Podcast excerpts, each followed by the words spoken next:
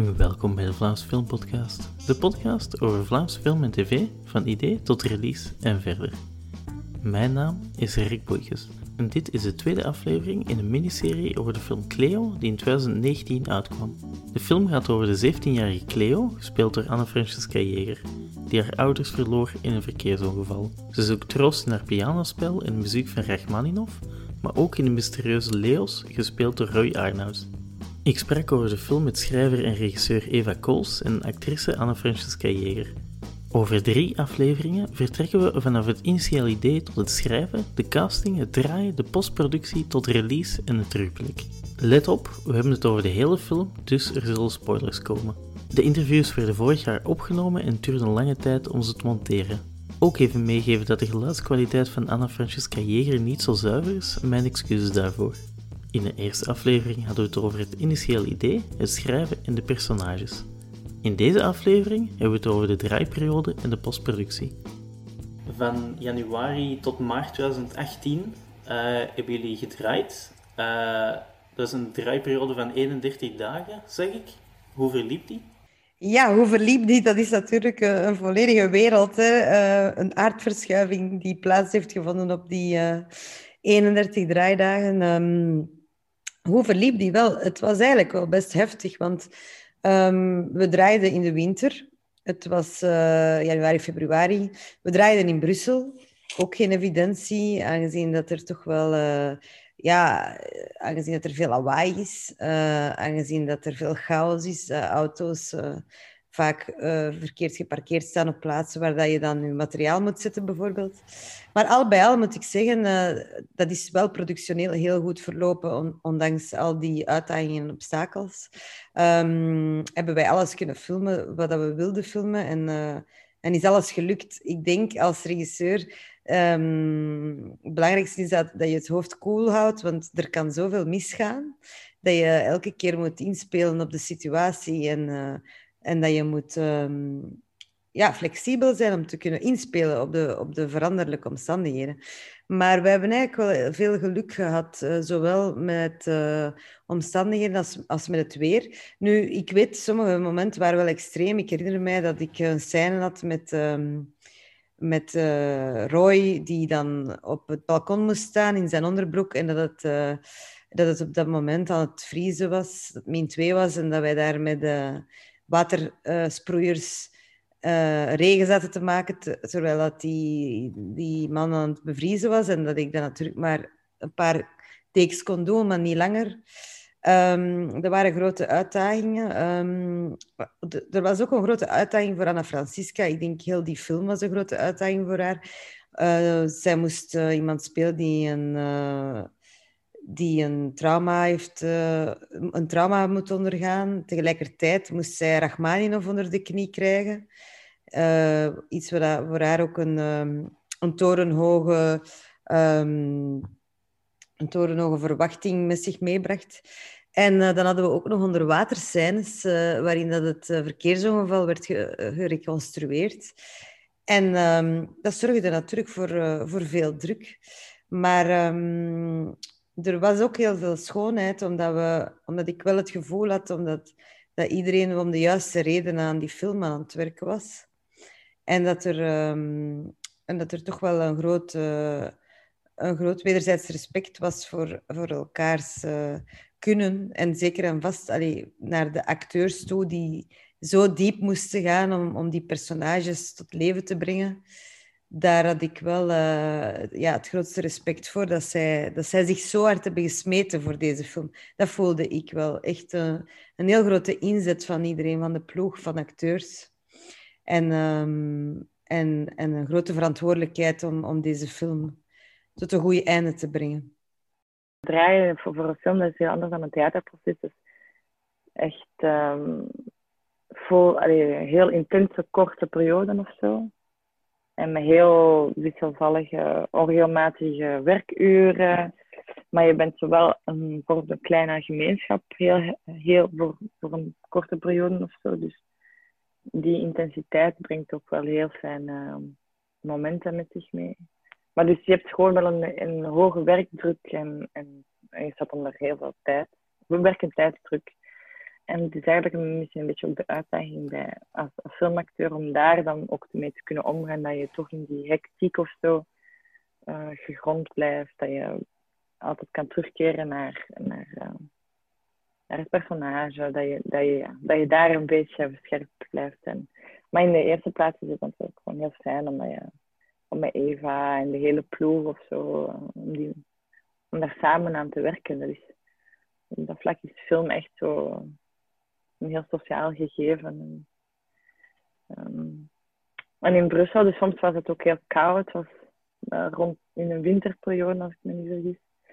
Dus dat was dan s'nachts en winter. En Brussel heeft ook soms met zijn 19 gemeentes niet altijd de makkelijkste logistieke uitdagingen. Um, maar over het algemeen heel fijn, ja. Je personage gaat door een heel moeilijke periode. Uh, was dat moeilijk om te spelen? Uh, draag je dat mee doorheen de draaiperiode?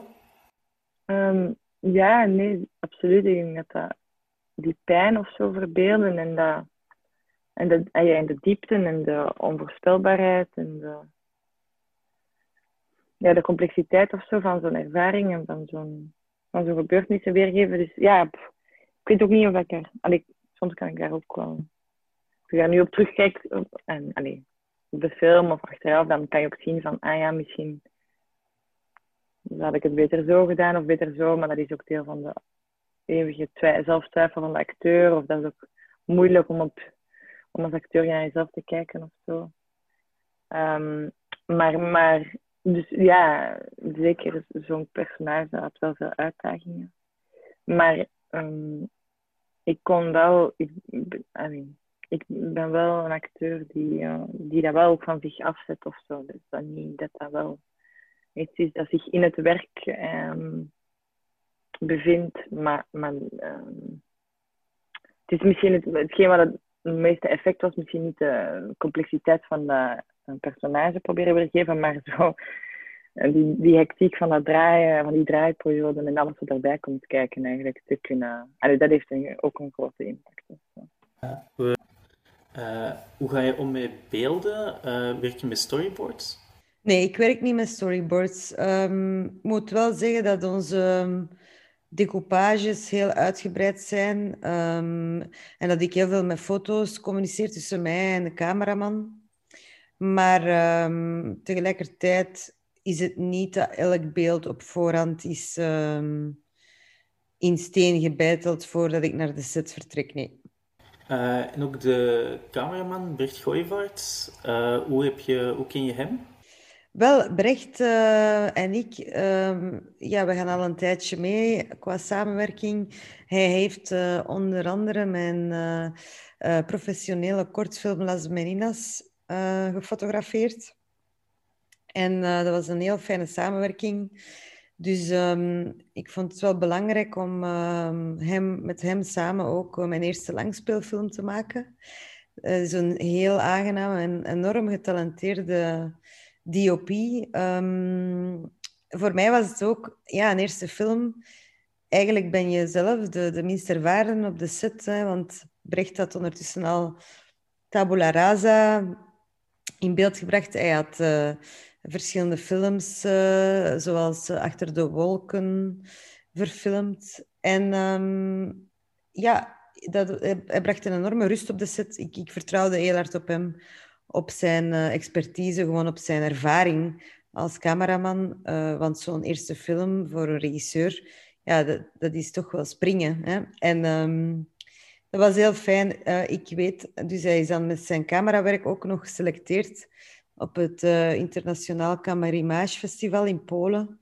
Dat was een grote verdienste, omdat dat toch wel uh, internationaal het hoogste niveau is dat je als cameraman met je werk kan behalen. Dus um, ja, ik denk dat hij daar toch wel uh, heel blij mee was dat zijn werk erkend werd. Hoe is uw ervaring als vrouwelijke regisseur? Voelt dat soms moeilijk aan? Um, ja, dat is een vraag waar ik niet op 1, 2, 3 een eenduidig antwoord op kan geven, denk ik. Um, maar um, ja, ik, ik moet zeggen dat ik op mijn filmset zelf, uh, doordat ik mijn crew goed kende en dat ik met verschillende head of departments al gewerkt had op voorhand, ehm, dat ik uh, niet echt een groot verschil voelde als uh, vrouwelijke regisseuse op mijn set. Wat dat ik wel misschien zelf voelde, was dat ik een enorme bewijsdrang had, omdat ik misschien juist een vrouw ben. Um, en dat ik in het begin ook dacht van... Um, gaan ze nu denken of dat ze dit gaat kunnen volhouden of niet? Um, en daarom dat ik juist mij, mij heel hard uh, wou bewijzen als regisseur. Ik denk wel dat elke regisseur zich sowieso te koer wil bewijzen. Wat dat mij wel opviel, was dat de mensen die uh, niet zo vaak aanwezig waren op de set, zoals um, ja, mensen die die duiken, hè, die dan een dag komen helpen met duiken of die een dag komen helpen met het technische departement, dat die uh, vaak niet door hadden dat ik de regisseur was. In de voorbereiding dan. Uh, en dat vond ik wel frappant, omdat ik ben uh, toch wel een paar keer uh, verward met de productieassistent omdat ze dan zeiden van ja, we zullen dat wel bespreken als de regisseur er is. En dan moest ik zeggen, ja, maar ik ben de regisseur.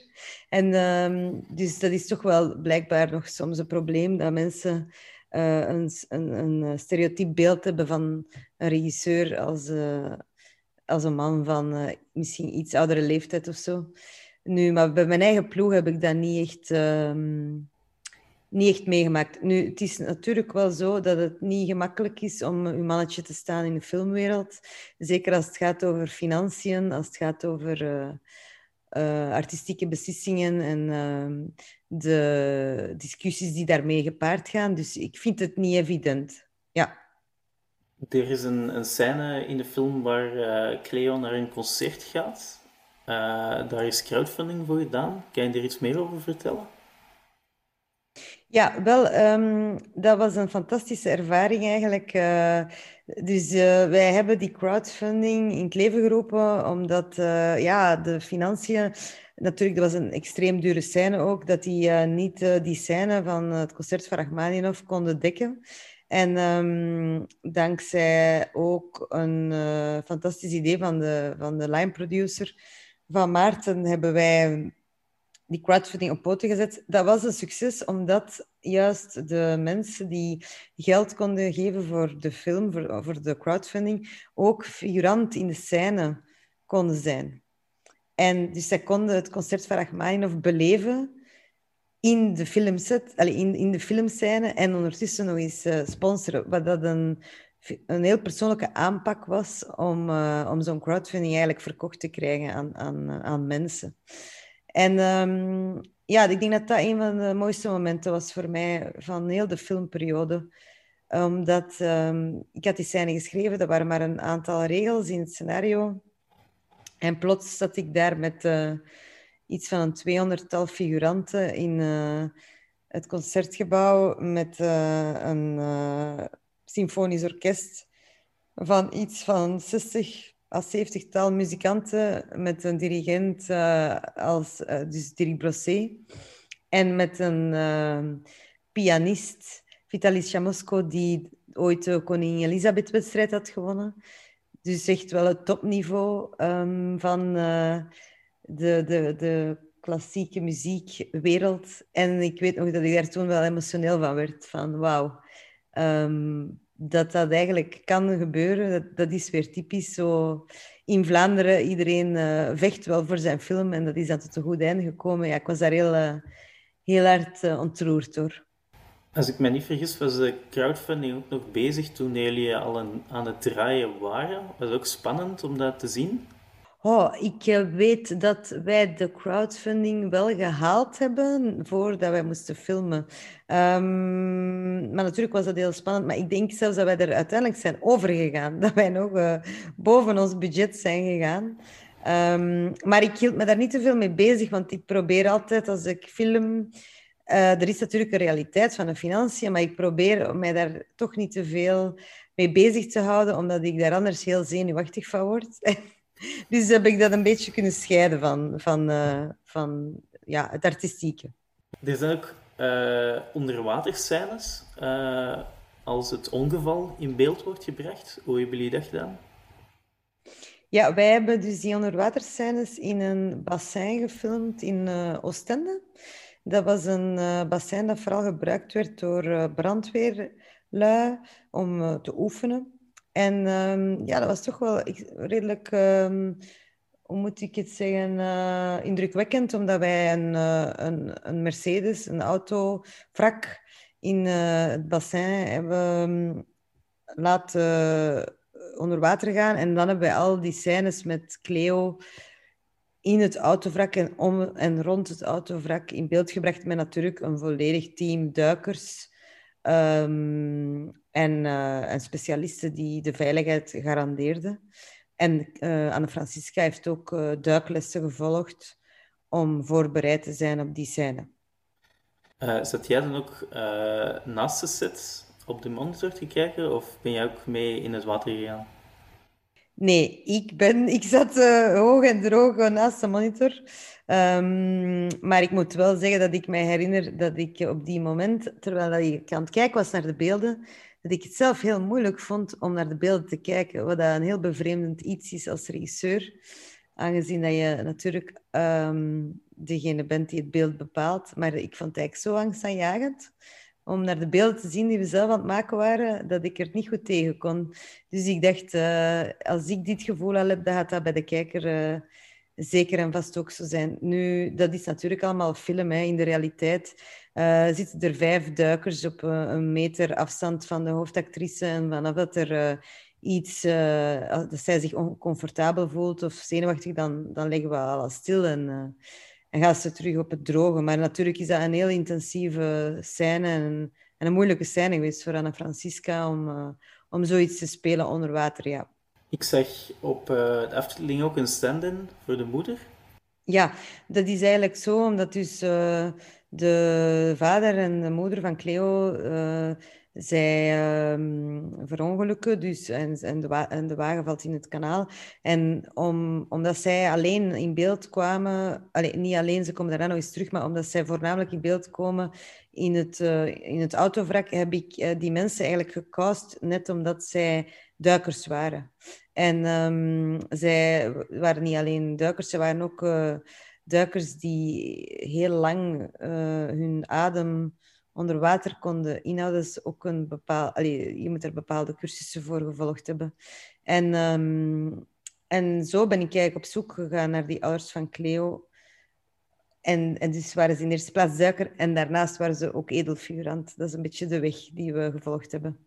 En dan is zo'n hele dag in een soort, uh, ja, geen aquarium natuurlijk, maar een soort filmzwembad, waar ze speciale uh, apparatuur hebben om camera's onder, boven en rond water te laten draaien. En met duikers en, en luchtflessen en zo. Dus je moet vooral, ja, voor de ademhaling was het, fysiek was dat wel een uitdagende Maar ook mentaal, omdat je dan op, als er dan uiteindelijk echt opgenomen wordt, moet het, uh, moeten de gas, allee, de gasmasker, de, de zuurstofflessen ook af. Dus dan moet je zo mentaal zo de switch maken dat er wel nog zuurstof is, maar dat je toch even zonder moet. Uh, maar dat viel allemaal aan mee. Uiteindelijk was wel spannend, was leuk. Spectaculair. Zijn er scènes die je graag in de film had gewild, maar die je om een of andere reden niet kon draaien?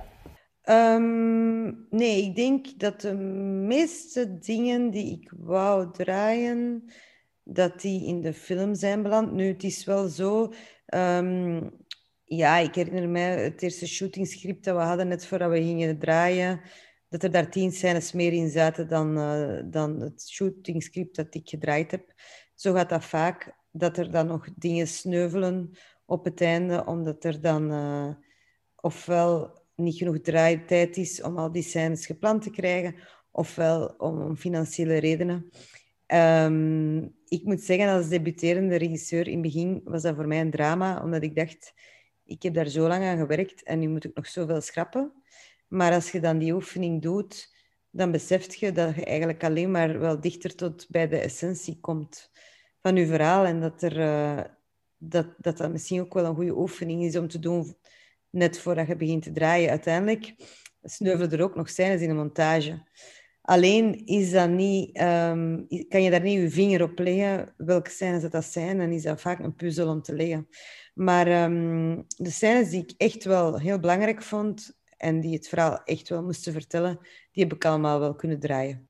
Ik zag ook dat jullie een groene set hadden tijdens het draaien. Uh, wat betekent dat juist? Wel, dat betekent dat wij een filmset hadden uh, die uiteindelijk uh, het groene label heeft gekregen van het VAF.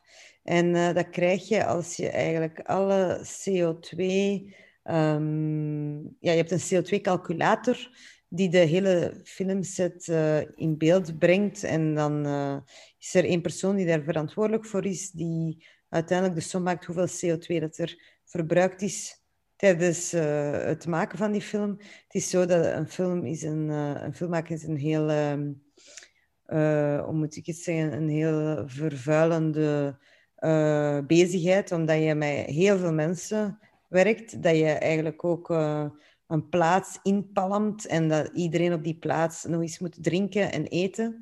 En uh, er worden ook heel veel kilometers gereden, heel veel verplaatsingen. En, um, en dat is eigenlijk een heel goede zaak dat, dat ze daar nu over nadenken bij het FAF en dat je daar dus ook uh, uh, ja, mee bezig bent als, als filmproductie. Van hoe kunnen we het, die, die filmset zo groen mogelijk maken en hoe kunnen we onze impact eigenlijk zoveel mogelijk beperken.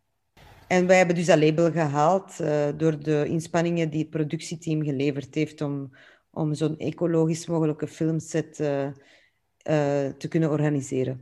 kan je nog denken aan praktische zaken die daar specifiek ervoor zorgen? Ja, zeker. Um, voor zover ik dus op een filmset gewerkt heb de voorbije 15 jaar, werden er altijd plastieke bekertjes gebruikt. Um, dat is zo'n typisch uh, kwaal van veel filmsets, dat mensen dan uh, een bekertje water gaan halen en dan dat wegsmijten en dan terug een bekertje water gaan halen. Dat was bij ons bijvoorbeeld verboden. Wij, hadden um, op een paar kartonnen bekers na, denk ik, die we hadden, had iedereen een, een drinkbus. En die drinkbus waren ook gesponsord van, door Screen Brussels, die ook... Uh, achter die CO2-vriendelijke filmset stonden. Dat was een van de, van de zaken. Dan werd er ook uh, enorm veel gecarpooled. Uh, wij hadden ook uh, aan de crew de keuze gelaten, bijvoorbeeld, om in Brussel te logeren. en heel veel mensen logeerden ook in een huis in Brussel, in plaats van elke keer vanuit Antwerpen of Gent uh, over en weer te komen naar de filmset. Dus dat hielp ook al uh, om, om de kilometers te beperken. Er was ook uh, heel veel vegetarische catering. een zeer goede vegetarische catering ook. je kon natuurlijk nog kiezen om ook vlees te eten, maar het aanbod was heel, heel groot. En um, verder herinner ik mij ook dat er dat er met de generatoren, dat, dat, ze daar ook uh, wel echt wel bewust gekozen hebben voor welke generatoren dat er gehuurd werden. Dat dat niet de meest vervuilde, vervuilende generatoren waren. Er is ook iemand van het FAF uh, een hele namiddag de crew komen brieven over welke dingen, welke uh, maatregelen we konden nemen om een, een zo ecologisch mogelijke set uh, te kunnen organiseren. Dus er was wel uh, echt wel opvolging van uh, het hele proces. Deze podcast wordt mogelijk gemaakt door de steun van luisteraars zoals jij. Je kan een bijdrage doen voor de prijs van een kop koffie via buymeacoffee.com slash. Hiermee kan ik beter materiaal kopen. Of je kan de podcast aanraden aan vrienden of delen via social media. We zijn Vlaams Filmpodcast op Facebook en Instagram en Vlaams Filmpot op Twitter. En nu terug naar de aflevering. Denken jullie naar de postproductie? Uh, hoe verliep de montage? Ja, de montage um, verliep eigenlijk goed. Ik had een, uh, een hele ervaren, getalenteerde monteur, Alain de Sauvage, die, ook, uh, die ik ook kende. Van, ik heb met hem mijn kortfilm Las Meninas ook gemonteerd. Dus wij vertrouwden elkaar heel hard op artistiek vlak. Dat was een, een hele fijne en een hele interessante samenwerking. Um, nu, ik moet zeggen dat die montage dat die wel lang geduurd heeft, want oorspronkelijk hadden wij daar, denk ik, drie maanden voor gerekend. En wij hebben dan die, die drie maanden uitgedaan en dan hadden we natuurlijk wel een film, maar was dat dan de film die, die de film moest worden? En dat was niet het geval blijkbaar, want uh, er waren nog heel veel opmerkingen en wij moesten echt nog wel blijven verder zoeken. En uh, ja, dan is dat montageproces toch wel veel langer gebleken dan oorspronkelijk gepland. En um, een van de moeilijkheden van een film maken vind ik zelf ook um, de verschillende meningen die er dan in zo'n postproductieproces aan te pas komen. Want een film is niet alleen van de filmmaker alleen, maar ook van um, de entourage en de, de personen die, die die film ook mee financieren en uh, die, uh, die ook wel uh, de film moeten verkopen, onder andere, en het volledige distributieproces opvolgen. En mede doordat er daar ook verschillende meningen waren, um, moesten wij echt wel gaan zoeken naar de best mogelijke film die zowel de film was die ik wou maken, als de film die de producenten eigenlijk en, en de distributie voor ogen had. Dat was wel een moeilijke evenwichtsoefening. Nu, ik ben wel blij met de film die ik gemaakt heb en ik sta er volledig achter. Maar um, het is wel uh, natuurlijk een, een, beroep of, of een... Uh, hoe moet ik het zeggen? Het is, iets, um, het is een beroep waar veel geld mee gemoeid gaat. En um, ja, als jonge filmmaker ben je heel idealistisch. En, en denk je dat je dan ook misschien helemaal je ding kan doen. Maar uh, ja, je moet ook wel uh, vaak water bij de wijn doen. Dus dat is, uh, dat is wel een proces geweest voor mij als beginnende regisseur. Ja. Uh, je had net ook al vermeld dat er sommige scènes dan werd mee geschoven. Is er, is er veel veranderd aan de volgorde van sommige scènes? Ja, toch wel. Ik moet zeggen dat de film um, toch wel volledig opnieuw is herschreven in de montage. Denk dat dat ook wel de sterkte is van Alain de Sauvage, dat hij ook wel een scenario als een werkdocument ziet, maar niet als een afgewerkt product. En dat hij mij op veel manieren heeft verbaasd eigenlijk. Uh, um, er zijn veel, veel van de structuur is helemaal door elkaar geschud in de montage. En in het begin uh, dan werkt hij meestal een maand alleen en dan kom je naar de eerste versie van de film kijken en dan denk je van, wow, zo had ik het nog niet gezien. Uh, en dan ga je samen zoeken natuurlijk. Maar ik vind dat een heel interessant proces om dat te kunnen loslaten. Omdat, dat, um, omdat het wel waar is dat een, een film, die maak je met het materiaal dat er is, maar niet per se in de volgorde dat het materiaal is uh, geschreven. En het is ook een kwestie van, um, zoals ze zeggen, een film is, uh, what's, is a matter of what's in the frame and what's not. En dat is volledig waar. Het is vooral belangrijk wat dat er niet in zit. En uh, wat dat je niet moet vertellen, dat, dat de kijker misschien uh, zelf kan, uh, kan bedenken. En, en, en op die manier kan je heel veel zaken wel weglaten die niet nodig zijn. Daarvoor heb je ook wel een strenge en ervaren monteur nodig om, om je dat te doen inzien. Zijn er scènes die je zelf heel goed vond, maar die uiteindelijk niet echt pasten in de montage dan? Ja, zeker. Ik heb eigenlijk wel nog altijd spijt van een scène die daar ergens uh, uh, beland is in de, in de graveyard, noemen wij dat. Um, dat was een heel mooie scène tussen Jolande Moreau en uh, Anna Francisca Jeger. En Jolande speelde ook zo mooi. Um, ja, waarbij dat ze haar, haar kleindochter troostte. Maar dat ging ook weer gepaard met een flashback in de film. En eigenlijk was het ook wel duidelijk geworden um, in de laatste montages van de film um, dat, dat, dat die flashbacks al genoeg aan, beeld, aan bod liever waren gekomen. En, en dat, we dat, niet, dat de kijker dat niet nog eens nodig had om daar nog eens op gewezen te worden dat zij dat trauma nog eens herbeleeft. En mede daardoor is die scène gesneuveld. Nu, ik had die eigenlijk heel graag op de DVD in de deleted scenes gehad, maar... Uh, die DVD heeft uh, jammer genoeg nooit de deleted scenes uh, bevat om een of andere reden. Dus ik denk dat ze nooit opnieuw zal kunnen ontdekt worden. Maar het is ook wel een goede beslissing geweest om ze eruit te doen. Dus ja, een beetje afscheid nemen van de darlings. ik had ook het scenario zelf gelezen. Ik merkte dat er ook een aantal initiële scènes met leeuws zijn gesneuveld.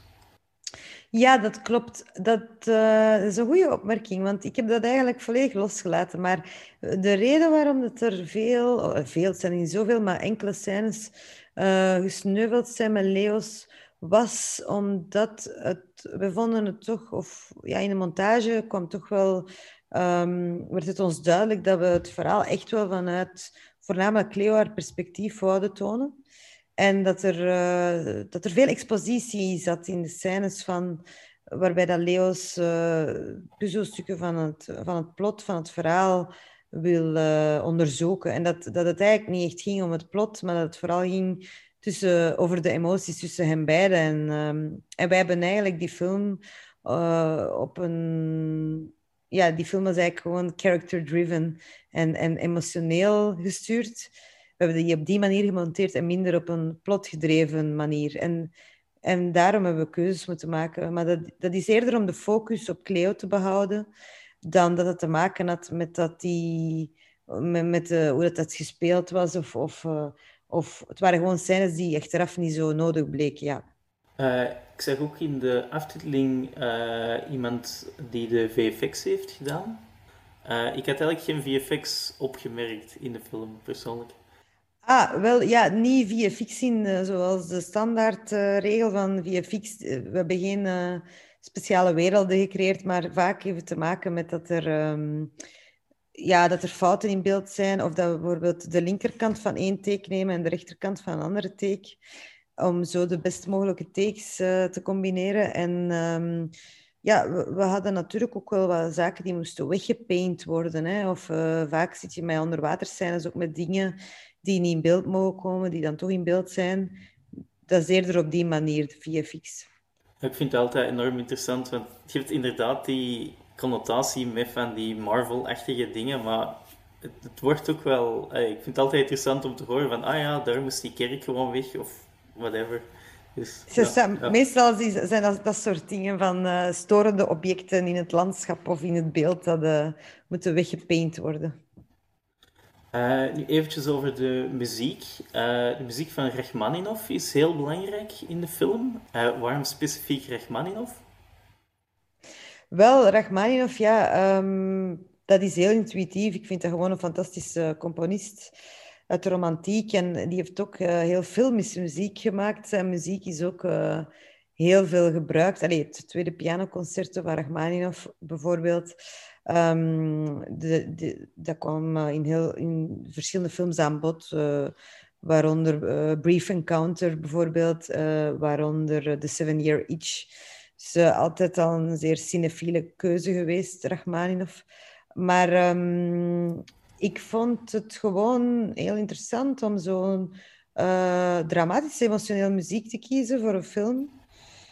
Omdat dat wel paste bij mijn thema. En um, en omdat, het uh, de vader van Cleo concertpianist is.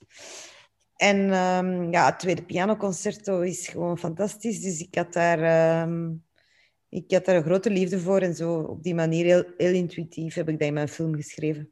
Uh, naast Rachmaninoff uh, zit er ook muziek van Die Antwoord in. Hoe kwam je daarbij? Oh, alweer. Muziek kiezen is zoiets intuïtief dat ik het zelfs niet meer herinner hoe dat ik erbij kwam. Ik denk dat ik daar als, uh, als jonge vrouw gewoon ook zelf heel graag op danste. En dat ik zoiets had van, ik heb hier iets, uh, iets stoer nodig voor in mijn film. Zo, zoiets denk ik. Uh, en dan voor de filmmuziek zelf, heb je muziek van Mauro. hoe ben je bij hem gekomen? Ja, ik had ook al met uh, Mauro eerder samengewerkt. Uh, ik heb een videoclip voor hem gemaakt, uh, voor zijn alter ego liever, Maurits Pauwels. Um, en dat was een heel toffe samenwerking. Ja, ik heb natuurlijk een enorme bewondering voor zijn muziek en, en ook voor zijn persoon. En um, ik heb hem dan uiteindelijk de ruwe versie van de film laten zien. want hij had al enkele nummers gemaakt voor theatervoorstellingen en ook al is met John Parrish voor uh, Rosie, had hij een nummer gemaakt, maar nog nooit de volledige soundtrack. Um, en, en ja, hij vond de film eigenlijk uh, heel sterk en hij zei meteen van, ik wil die soundtrack maken. En, en ik was blij verrast uh, dat hij die uitdaging zag zitten. dat was een heel boeiende samenwerking. Ik vond dat, hij dat, dat hij een heel mooie, gelaagde, dromerige soundtrack heeft gemaakt, uh, wat dat niet evident was, omdat er al zoveel muziek in de film aanwezig is. En we moesten dus echt wel samen op zoek gaan naar een soundtrack die, um, die een soort van underscore kon bieden voor uh, toch wel de bombastische, dramatische muziek die, die al, de klassieke muziek die al aanwezig was in de film. En dus dat evenwicht zoeken um, was niet evident, maar hij heeft dat toch op een hele goede manier aangepakt, op een hele creatieve manier. En uh, ja, ik ben, allez, ik ben echt wel trots op de soundtrack die hij gemaakt heeft. Hij heeft hierna ook nog uh, de Insor gewonnen voor de soundtrack. Was dat verwacht? Was dat een verrassing? Uh... Oh, ik denk dat je nooit echt een Ensor verwacht, uh, omdat dat, uh, de concurrentie is zo groot. Um, ja, natuurlijk hoop je daar wel op, hè, maar het was niet evident, want we zaten daar toch wel tussen alle, allemaal films en series die dat jaar gemaakt waren. Want dat was dan een, prijs uh, over de grenzen heen van series en films. Um, en ook een heleboel klassieke componisten die dan eerder met een, een, een, een, symfonisch orkest hadden gewerkt. Dus um, nee, dat was niet evident. Maar uh, ik vond dat wel zeer verdiend dat hij die prijs won. Juist om, omdat het misschien niet de meest evidente soundtrack was. Of de, of de, of de soundtrack die al, zo, zoals het er dertien in een dozijn zijn. Ik denk dat hij heel eigenwijs en verfrissend werk maakt, Mauro. En misschien daarom dat hij, dat hij die erkenning heeft gekregen. Hoe ga je dan in de film om met uh, informatie geven aan de kijker? Wat, wat, neem je aan dat mensen die naar de film gaan kijken, wat dat die al weten? Um, ja, ik ga ervan uit dat de mensen nog niet te veel weten. Dat ze natuurlijk wel weten dat een film is over uh, een, traumatisch, een meisje dat een traumatisch verkeersongeval overleeft, waarin dat haar ouders verongelukken. Dat weten ze wel, omdat dat in de synopsis staat. Um, en om, om, dus, dus van die informatie ga ik uit. Nu, het is wel zo dat er de ontwikkeling van het personage van Leos en wat je daarover te weten komt, dat ik die informatie in uh, de... Um, de momenten van, uh, van pers of uh, in interviews um, wel, heb, wel heb geprobeerd om dat, om dat niet te veel uit te diepen. Ik heb wel vaak gezegd dat het over vluchtmisdrijf ging, want hè, het is een film over vluchtmisdrijf onder andere ook. Maar uh, ik leg niet uit hoe dat de vork in de steel zit. Dus het beste natuurlijk van al is als je naar een film gaat kijken, dat je er niet te veel over leest. En dat je naar die film gaat kijken met een open geest en dat je dan achteraf erover leest. Maar uh, ja, elke kijker is anders natuurlijk. Moet je soms opletten als bijvoorbeeld Cleo's, uh, Cleo liegt tegen Leos dat haar ouders uh, in Washington zijn? Is dan, neem je dan aan dat de kijker wel weet dat haar ouders overleden zijn? Ja, dat zijn wel van die dingen die ik, die ik wel bewust schrijf en dat ik ervan uitga dat de kijker dat weet, aangezien dat aangezien dat, dat in het verhaal, in de synopsis staat, dat, het daarover, eh, dat, dat zij haar ouders verloren is. Um, ik heb ook, uh, in, terwijl ik het scenario schreef, heb ik heel hard rekening gehouden met die dramatic irony. Dat is een, een scenario-term waarbij dat de kijker uh, veel meer weet dan het hoofdpersonage zelf. En dat is eigenlijk de tragedie van het verhaal. Dat, dat wij als kijker weten dat Leos verantwoordelijk is voor het ongeval en dat zij verliefd wordt op hem. En dat is een, een dramatische spanningsboog die, die ik ja, tot bijna op het einde heb uitgebuit uh, in dit verhaal. Dus daar ga ik wel heel bewust mee aan de slag, uiteraard, ja. Uh, in de openingsscène zien we Cleo in verkeer rijden op haar fiets. Uh, ik vond dat heel dreigend, echt, om, om echt de film te beginnen. En dan... Ik vond het ook gevaarlijk, ik zal het zo zeggen. hoe hebben jullie dat gedraaid? Ja. Dat is wel nog een verhaal, inderdaad. Want ik herinner mij dat, um, dat wij eerst eigenlijk het idee hadden om het allemaal te enceneren. En wij hadden zelfs uh, straten uh, in Brussel gevonden. We gingen daar dan uh, zetten en we gingen dan um, ja, fietsers laten passeren in een volledig georchestreerde figuratieregie. En dan zou Cleo daardoor moeten fietsen. En toen dat we dat daar waren aan het voorbereiden, alleen natuurlijk lang voor die draaidag, had ik al zoiets van, oei, oei, hoe gaan we dat hier in godsnaam doen? Want dat, dat gaat totaal niet echt lijken. En ehm, ja, dat gaat niet veel trekken als we dat gaan ensceneren. en ehm, dan was eigenlijk het idee van de art director Igor Gabriel, die ehm, de, bijna alle films van de gebroeders Dardenne, daar heeft hij voor uh, art direction gedaan. Hij zei van ja, ik heb voor... Uh, Um, als ik me niet vergis, L'Enfant, heb je zo Jeremy Renier die de hele tijd op een brommer rijdt.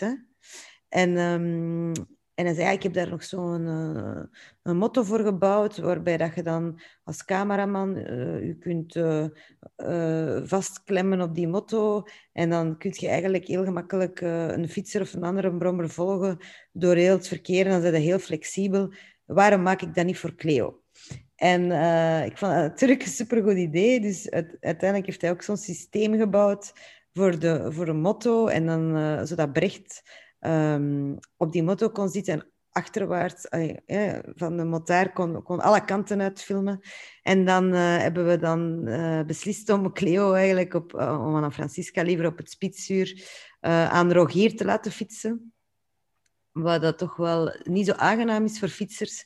Maar gelukkig had zij ook fietservaring, want ze woont in Brussel, dus ze kent, en ze gaat veel met de fiets, dus ze kent het verkeer wel. En we hebben dan gewoon beslist om het zo realistisch mogelijk in beeld te brengen.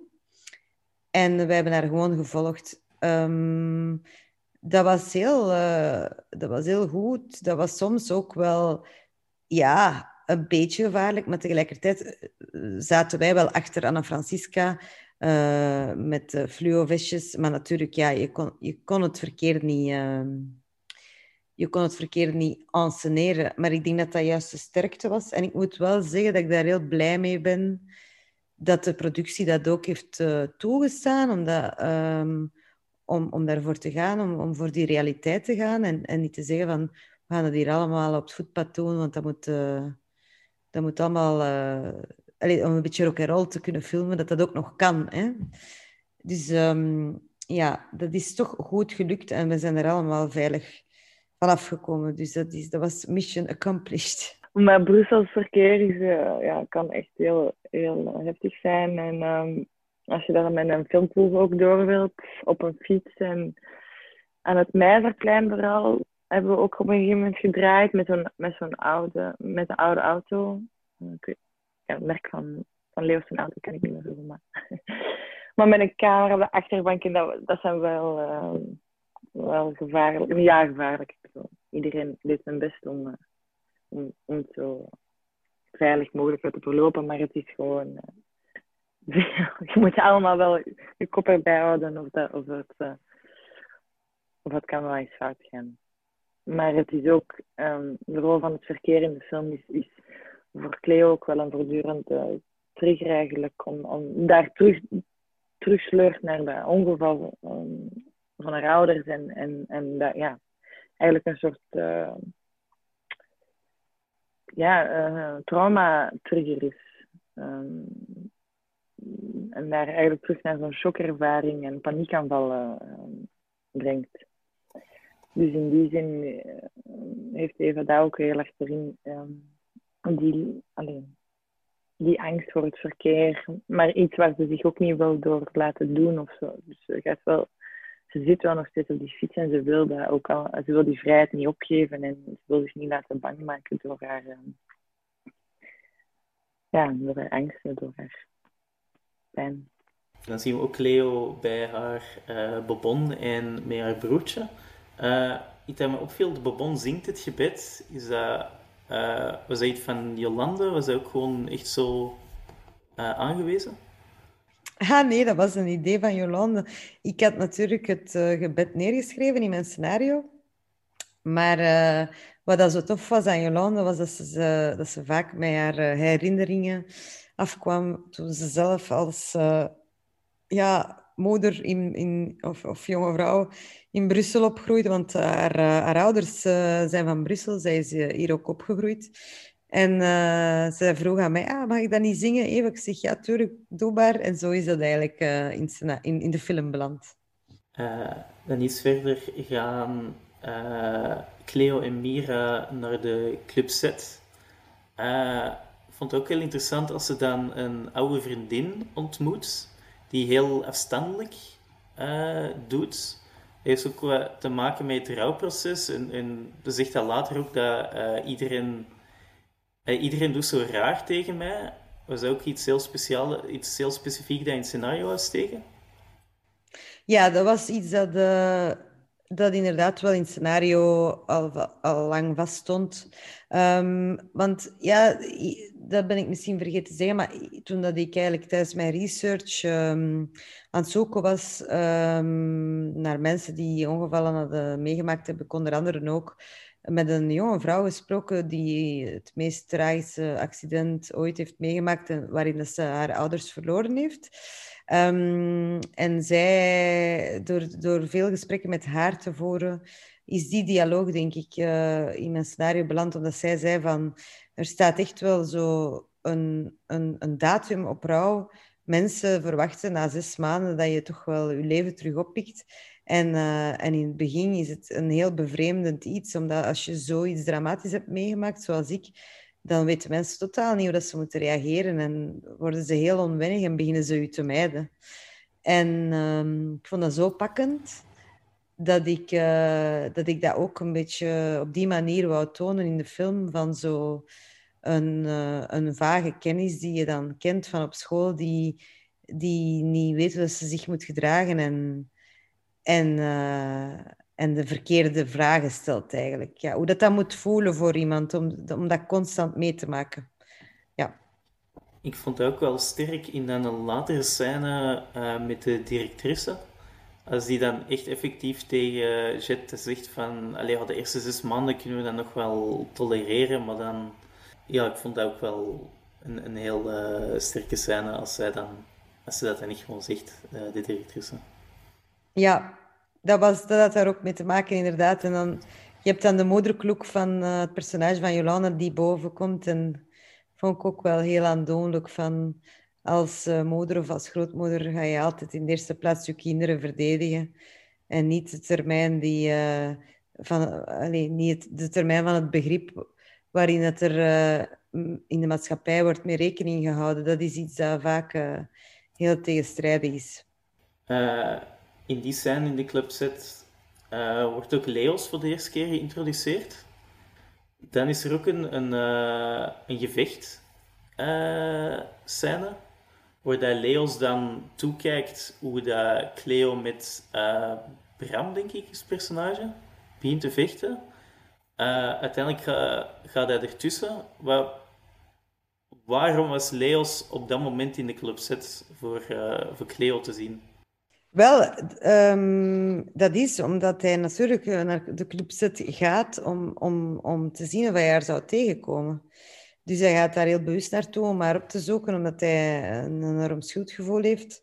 En dat hij eigenlijk wel...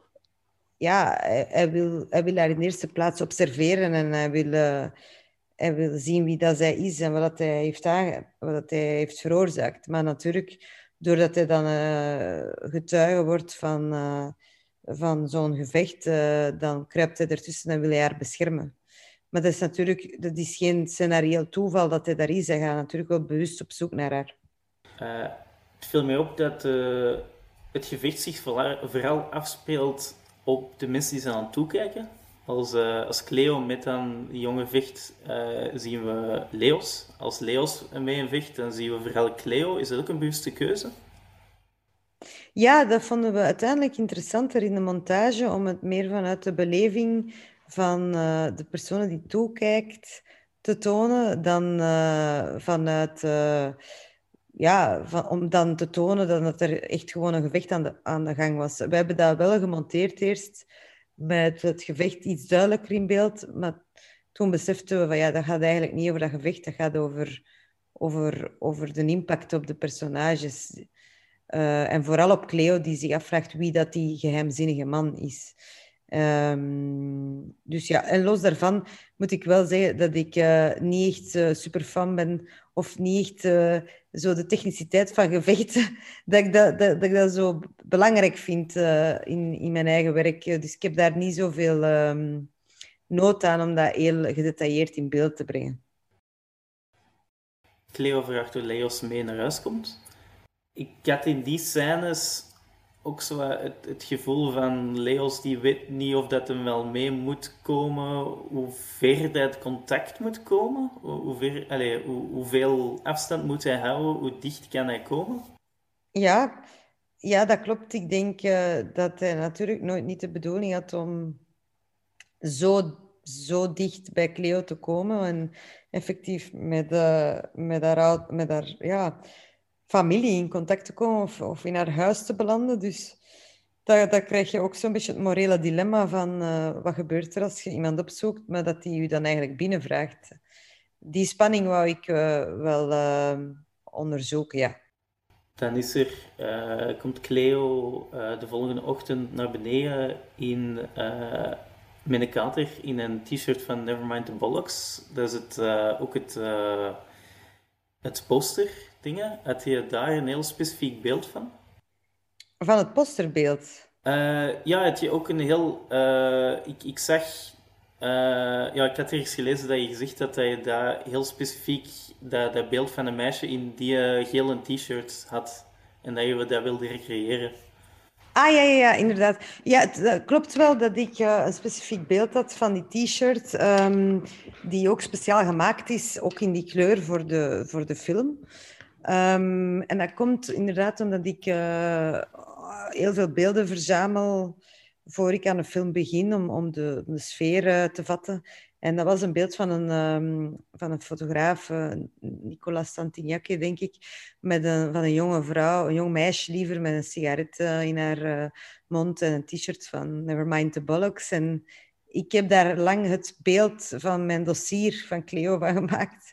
En um, en uiteindelijk is dat wel grappig dat het dan ook de poster is geworden, want dat was eigenlijk uh, niet per se vastgelegd. Hè. Um, maar uh, het, ja, dat beeld was wel heel hard op voorhand bepaald. Zo zijn er nog wel een paar beelden in de film die echt letterlijk uh, inspir Allee, uit inspiratiebronnen van foto's of van films komen die, die ik heb overgenomen. Ja ook een heel sterke scène dat ik vond, is uh, Cleo die teruggaat naar het huis van haar ouders. En dan uh, ziet hij metronoom, metronoom uh, te gaan. En dan horen we ook voor de eerste keer Rachmaninov.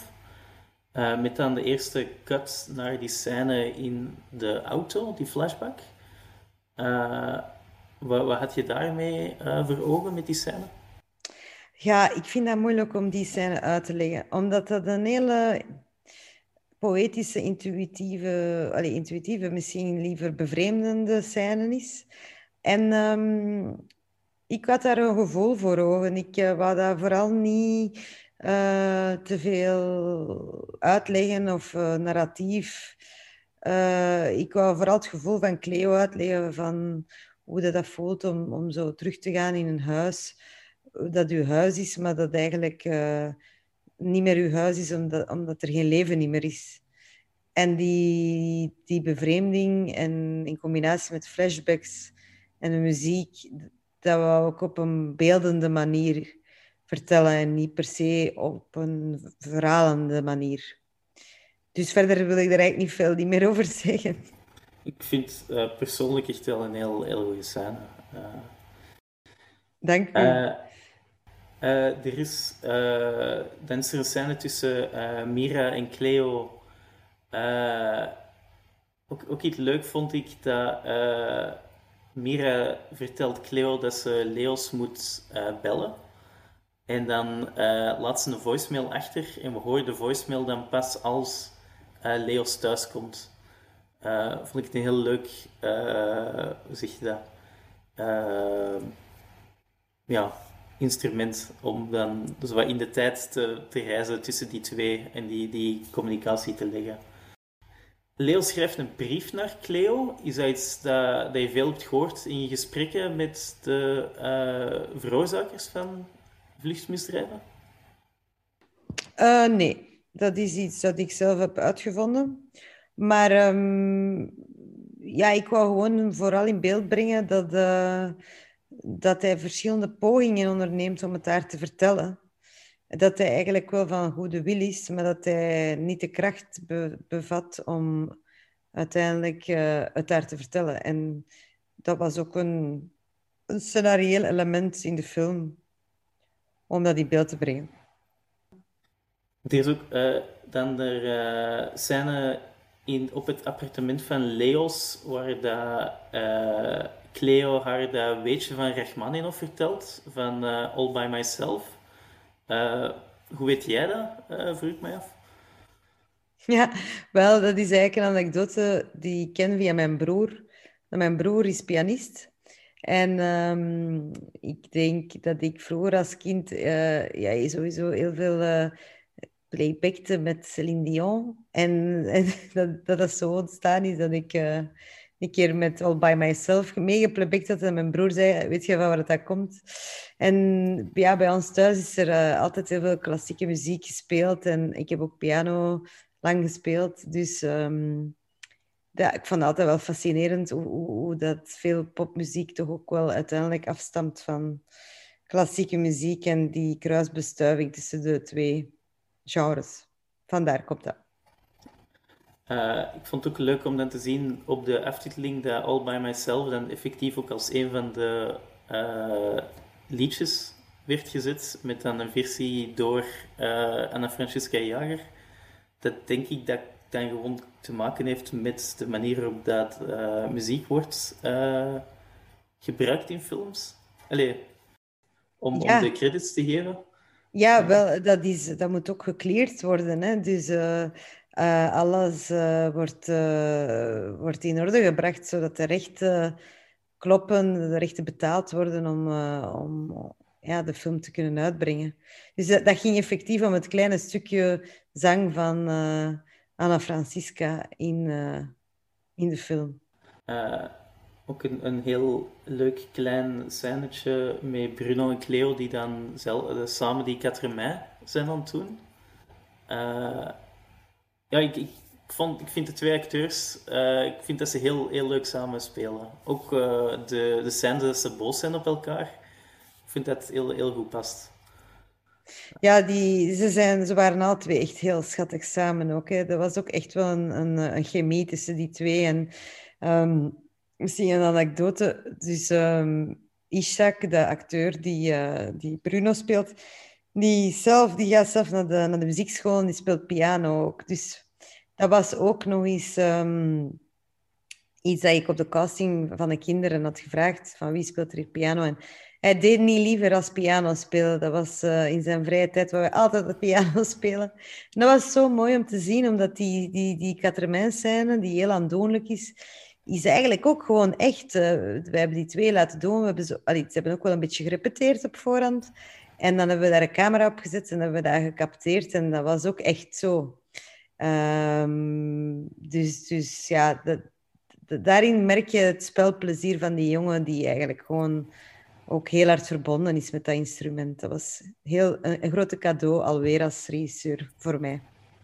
Hij is echt een heel lieve, lieve jongen en heeft ook een een heel, heel mooi open verbeelding voor zo'n uh, jong iemand. Um, inderdaad, die Het was lang geleden dat ik dat zelf had gedaan, dus dat was, was heel fijn. En um, dat is natuurlijk, denk ik, voor zo een jong iemand ook wel anders om zo in dat hij veel filmapparaten zijn of zo en dat misschien ook niet altijd even goed begrijpt waarom dingen op een bepaalde manier moeten of en sommige scènes, ik denk dat die scènes met de, eh, waar ik de kriekjes, de krieken in zijn, in zijn gezicht smeer, dat, die, die vond dat niet zo leuk, die hebben niet, niet, niet veel moeten doen. Um, maar was ook niet nodig uiteindelijk. Na een, na een paar takes was het ook, uh, dat het er ook op. Maar daar weet ik wel nog dat hij dat niet zo leuk vond. Um, maar ik denk dat, het, uh, dat hij het gewoon wel heel leuk vond om zo al die camera's en al die uh, ja, van, die, van hier naar daar in kostuum. Ja, dat was heel leuk. Ik ben blij om, hem, om hem te kunnen mogen spelen. Hebben. Cleo Leos in de regen op terras. Uh, op kerstavond, denk ik zelfs. Uh, probeert hij zichzelf te straffen? Ja, zo had ik dat inderdaad uh, geschreven, dat hij een soort van zelfkastijding onderneemt. Nu ja, kijk, ik, ik laat dat ook in het midden. Hè. Dat is heel vloe wat dat hij op die moment wou doen. Hè. Het was alleszins duidelijk dat, dat hij negatieve gedachten had en dat hij, dat hij daar uh, in het midden van de kou staat om zichzelf te straffen. Nu, wat hij verder van plan was, dat laat ik aan de verbeelding over. Er is ook het, hele ding dat hij uh, een scène iets vroeger, waarin dat hij ook Cleo vraagt over van, weten ze eigenlijk al iets meer over die persoon die, die is weggereden? Uh, is het dan zo dat hij wel, hij wil op een bepaald moment wel iets doen, maar hij wil ook niet gewoon echt zeggen van, ik was het. Ja, dat klopt. Hij is eigenlijk heel paranoia of paranoïde, omdat hij hij, wil in het reinen komen met zijn daden, maar tegelijkertijd heeft hij niet de kracht en is hij laf. Uh, kan hij het niet over zijn lippen krijgen om te zeggen dat hij het gedaan heeft. En dan komt hij zo in een positie waarin dat hij zich eigenlijk afvraagt van zit de politie achter mij? En aangezien dat hij in die positie ziet dat hij dat kan vragen, omdat hij Cleo kent, daarin zien we dan weer zijn, zijn lelijke kant. Het is eigenlijk uh, een personage die die zijn moreel kompas kwijt is en die de hele tijd uh, laveert tussen uh, zijn schuldgevoel en het juiste te doen. En, en die eigenlijk niet goed weet wat dat hij moet doen om, om, uh, om in trein te komen met zichzelf. dan het, het eindejaarsconcert, waar Cleo speelt. ik neem aan dat het een heel ook wel heel stresserend was voor Anna Francesca, omdat zij dan de, effectief dan piano ging spelen en dat is een belangrijk moment in de film. Ja, dat klopt. Nu, ik moet wel zeggen, wij hebben uh, die scène ook uh, ja, heel hard opgeknipt, waardoor dat ze dat heel veel, uh, heel veel keer opnieuw heeft kunnen doen. En um, bij de hele moeilijke stukken hebben wij ook op een bepaald moment, dat is iets later in het stuk, um, was er ook nog een, een stand-in die, aan die daar aan te pas is gekomen. Omdat dat, um, ja, omdat dat niet ging, omdat eigenlijk uh, picobello tot op het allereinde uh, perfect in beeld te brengen. Dus, maar dat was wel heel stresserend, ja, uiteraard, omdat um, dat was een, bijna een volledige dag, die opname, dat pianoconcert. En dat is ook zo technisch waarbij dat je eigenlijk ook ja, op een heel emotioneel niveau moet spelen. En dan nog eens die piano onder de knie moet krijgen. Dus uh, ik moet wel zeggen dat dat, dat, dat vind ik zelf, technisch fantastisch in elkaar is gevallen, dat puzzelstuk. Wat dat niet evident was. Um, omdat het toch wel de emotionele catharsis van het personage is, die scène. Dus ik ben daar heel blij mee, maar we hebben daar serieus ons, ons peren mee gezien met die scène? Um, ja, dat was wel uh, ook, ook een uitdagende scène, omdat het dan daarin moest ik het uh, stuk van Rachmaninoff eigenlijk integraal kunnen spelen. En het was moeilijk, omdat het is gewoon een heel moeilijk stuk en om dan um, om ook daar zo weinig mogelijk fouten te maken en daarin uh, geconcentreerd te blijven en dan ook te, te, te, spelen. En er zijn heel veel mensen rond u. En je hebt eigenlijk ook dezelfde, de echte setting van je speelt echt een concert voor die figuranten in de zaal. Dus dan wil je ook dat het uh, goed is. Ook al kan er in postproductie ook nog dingen worden aangepast en, uh, qua klank en zo. Maar uh, ja, had ik wel stress voor. Zeker omdat ik er lang voor had gewerkt. Ik had lang, lang geoefend. Dus dan wou ik, dat het, wou, ik wel dat het goed was. Na het concert gaat Cleo overtuigt Leos om naar Parijs te gaan. En dan hebben we de scène in het tankstation waar alles wat samenkomt, waar dat Cleo met Leos aan het flirten is. En Leos uiteindelijk dan toch beslist om te bekennen. Uh, ik vond heel knap hoe dat, hoe dat Leos zijn bekentenis doet. En eigenlijk dat Cleo niet, niet snapt in het begin wat hij aan het zeggen is. Hoe, kwam je daarop om dat zo te schrijven? Uh, oei, dat is moeilijk om terug te halen waarom dat ik dat juist zo gedaan heb toen. Maar um, ja, natuurlijk is dat wel de belangrijkste scène bijna van, uh, omdat je daar... Um, omdat je daar alles omkeert. Hè? Omdat de, bekentenis waar eigenlijk de hele film naar opbouwt. Um, maar ik weet nog dat mijn idee was dat mensen, als ze iets moeten bekennen, als ze iets moeten opbiechten, dat ze vaak de slechtst mogelijke plaats en het slechtst mogelijke moment kiezen. Dat, dat je dat vaak heel hard kan voorbereiden, totdat, totdat dan in de realiteit blijkt dat je dat, je dat op een heel raar moment zegt. En um, dat vond ik wel mooi aan die scène, dat ze eigenlijk op een soort van romantische trip naar Parijs zijn. Dat zij denkt van oké, dat komt hier goed. We gaan samen naar een romantisch concert. En, en dat hij eigenlijk in het midden van de, van de weg beseft, wat ben ik in godsnaam aan het doen? Um, ik ben hier volledig verkeerd bezig. Terwijl zij op een totaal andere emotionele trip zit. En dat het er dan gewoon uh, op de slechtst mogelijke moment uitkomt dat was de bedoeling. Uh, dat was ook wel heel emotioneel, ja, omdat, uh, om dat te spelen. Dat was uh, toch wel een, een, grote prestatie van, van Roy. ook van Anna Francisca uiteraard, maar vooral van Roy. Om, zoiets, om, zo'n heftige scène te spelen, ja, dat vond ik wel, wel goed gelukt eigenlijk. uiteindelijk gaan ze dan naar het concert, er wel over gepraat. En later stuurt Cleo dan het, het bitprintje naar Leos.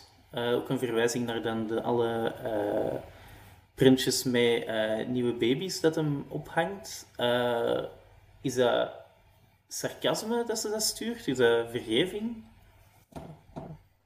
Wel, ik zou het fijn vinden om niet op die vraag te antwoorden, want wat ik zo interessant vind... Ja. Uh, ik, vond, uh, ik heb die vraag ook veel gesteld achteraf uh, bij mijn première, als ik dan nog iets aan het drinken was met de mensen. En dan vroeg ik, en wat vind jij van het einde? En, en wat ik zo mooi vind aan cinema, is dat iedereen wel iets anders in die, in die film ziet en in het einde. En dat ik zelfs... Um, ja, meningen heb gehoord van mensen dat ik nog niet eens zelf aan gedacht had. Dus uiteraard is er voor mij een betekenis, maar die is voor iedereen anders. En voor uh, sommige mensen identificeren zich met hem, anderen met haar. Sommigen hebben iemand, iemand uh, verloren. Uh, andere mensen kennen iemand van dichtbij die, die, in, een ongeval heeft gezeten. En dat is wel het schone, dat al die verhalen op zich de moeite waard zijn, hoe dat, zij, hoe dat zij dat ervaren. Dus verder ga ik daar niet veel over vertellen. Ik denk dat dat voor mij alleen, ook iets is dat nog altijd ook een zekere openheid uh, heeft. Want we weten eigenlijk ook niet of dat ze het eigenlijk daadwerkelijk heeft verstuurd. Ik heb die hypothese eigenlijk nooit echt helemaal met Eva besproken.